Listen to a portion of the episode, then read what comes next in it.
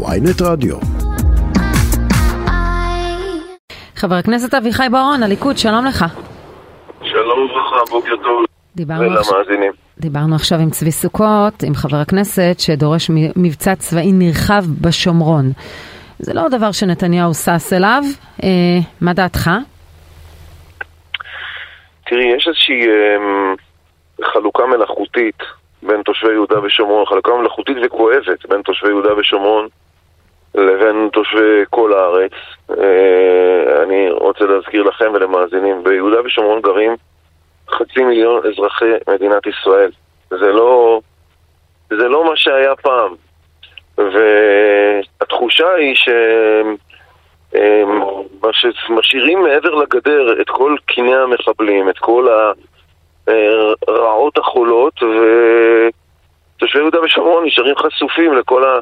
לכל הצרות שיש כאן ב... ב... בשטח, וכשזה מגיע לאיזושהי רמה של... אמ, כשהטרור מגיע, מגיע לאיזושהי רמה של מסוכנות כלפי כלל הארץ, אז אה, צה"ל באמת... אם זה אה, מנחם, גם תושבי עוטף עזה מרגישים בדיוק אותו דבר.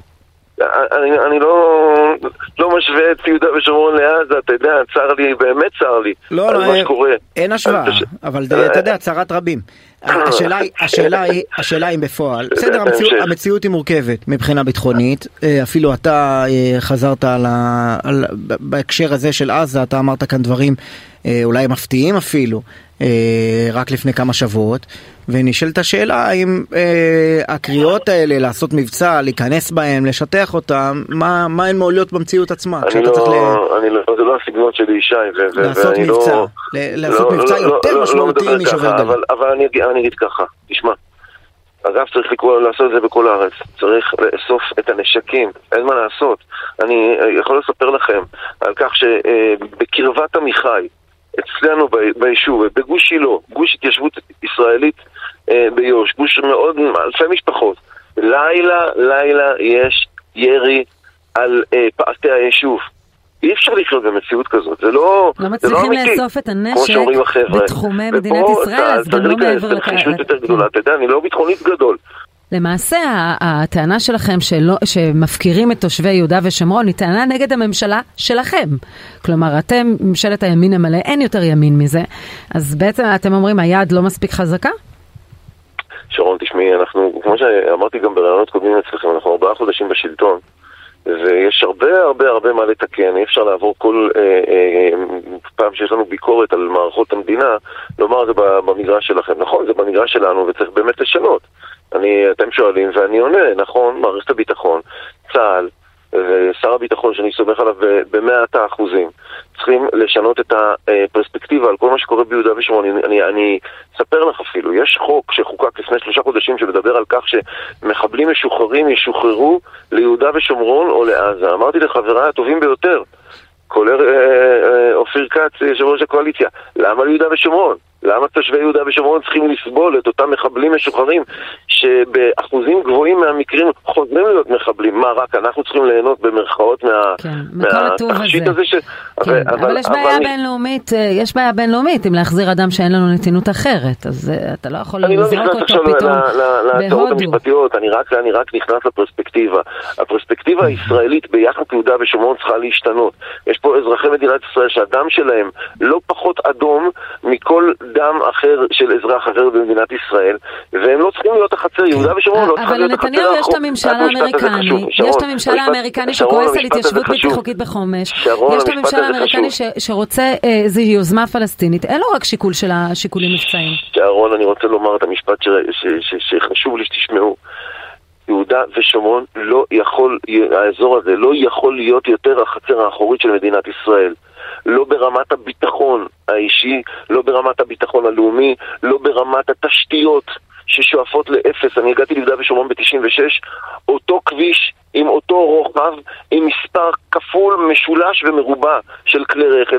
לא יכול להיות, מדינת ישראל, את יודעת שבמינהל התכנון במדינת ישראל, כישלון של מי שכיהן כאן כראש ממשלה הכי הרבה זמן מאז 96. התייחסות פרספקטיבית, קונספטואלית של מדינת ישראל על כל מערכותיה שיהודה ושומרון לא נוגעים בה. אני אתן לכם דוגמה. מינהל התכנון במשרד האוצר, משרד האוצר סמוטריץ', חברנו, מינהל התכנון במשרד האוצר לא מתכנן תשתיות במשרד האוצר. ביהודה ושומרון, סליחה. אה, למרות שהשרה רגב אמרה שדיברו על העוקף של אה, חווארה אחרי הפיגוע הנורא של הלל ויגיל שנרצחו. תשמעי את מה שאת אומרת, תשמעי את מה שאת אומרת. אחרי פיגוע איום ונורא ופיגועים חוזרים ונשנים, רק אז מדינת ישראל נרתמת לעשות כביש. למה? עוד פעם, לא כל הארץ משפט, יש פה בעיות משפטיות מאוד מורכבות בגלל שהדין הבינלאומי חל והחוק הישראלי לא חל. אגב, זאת ההתעקשות הגדולה שלנו להכיל את החוק הישראלי, עם כל הכבוד לממשל האמריקאי. מה הכוונה? מה זה להכיל את החוק? סיפוח, לא? להכיל את החוק הישראלי זה אומר שמדינת ישראל תוכל למשוך את תשתיותיה במלוא רוחב ואורך יהודה ושומרון לטובת חצי מיליון אזרחים, אגב, גם האוכלוסייה הפלסטינית תהנה מזה, חצי מיליון אזרחי, אזרחי ישראל שחיים כאן. זה אומר שאפשר להפקיע לטובת כבישים, זה אומר שאפשר להפקיע לטובת תשתיות חשמל, זה אומר שאפשר לעשות, תראו, אני לא הרבה זמן בכנסת. כן, אבל אתה יודע, אתה לא יכול לייצר את כל התשתיות ואת כל הדברים האלה רק לאוכלוסייה מסוימת, אם אתה מכיל את החוק הישראלי לשטח. אמרתי, הקדמתי ואמרתי גם האוכלוסייה הפלסטינית תהנה מזה. אני רוצה לספר לכם סיפור, אנקדוטה. הייתי ב...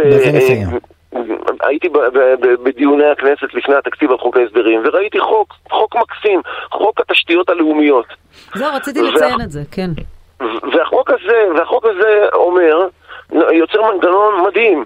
אומר שכשרשות אה, מדינתית רוצה להקים תשתית לאומית, היא הולכת לרשות מקרקעי ישראל, אומרת אני צריכה את הקרקע, רשות מקרקעי ישראל מחזירה לה תשובה תוך 45 יום, חייבת להחזיר לה, שהיא כן. מסכימה לתת את הקרקע. אם רשות מקרקעי ישראל לא חוזרת תוך 45 יום, חמישה ימים, יראו את השתיקה של רמ"י כהסכמה. כן. אמרתי, אוקיי, בואו נקים תשתיות גם ביהודה ושומרון. אמרו לי, רגע, רגע, החוק לא חל ביהודה נכון, ושומרון. נכון, רמ"י לא, כי זה של צה"ל, כרגע מערכת הביטחון היא זו שהיא ריבון שם.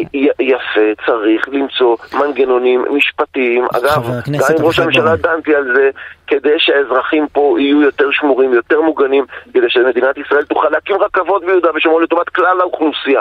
ועוד ועוד ועוד. אביחי בוארון, זאת משימה גדולה בעזרת השם בינתיים שרת התחבורה במרוקו ברכבת. תודה.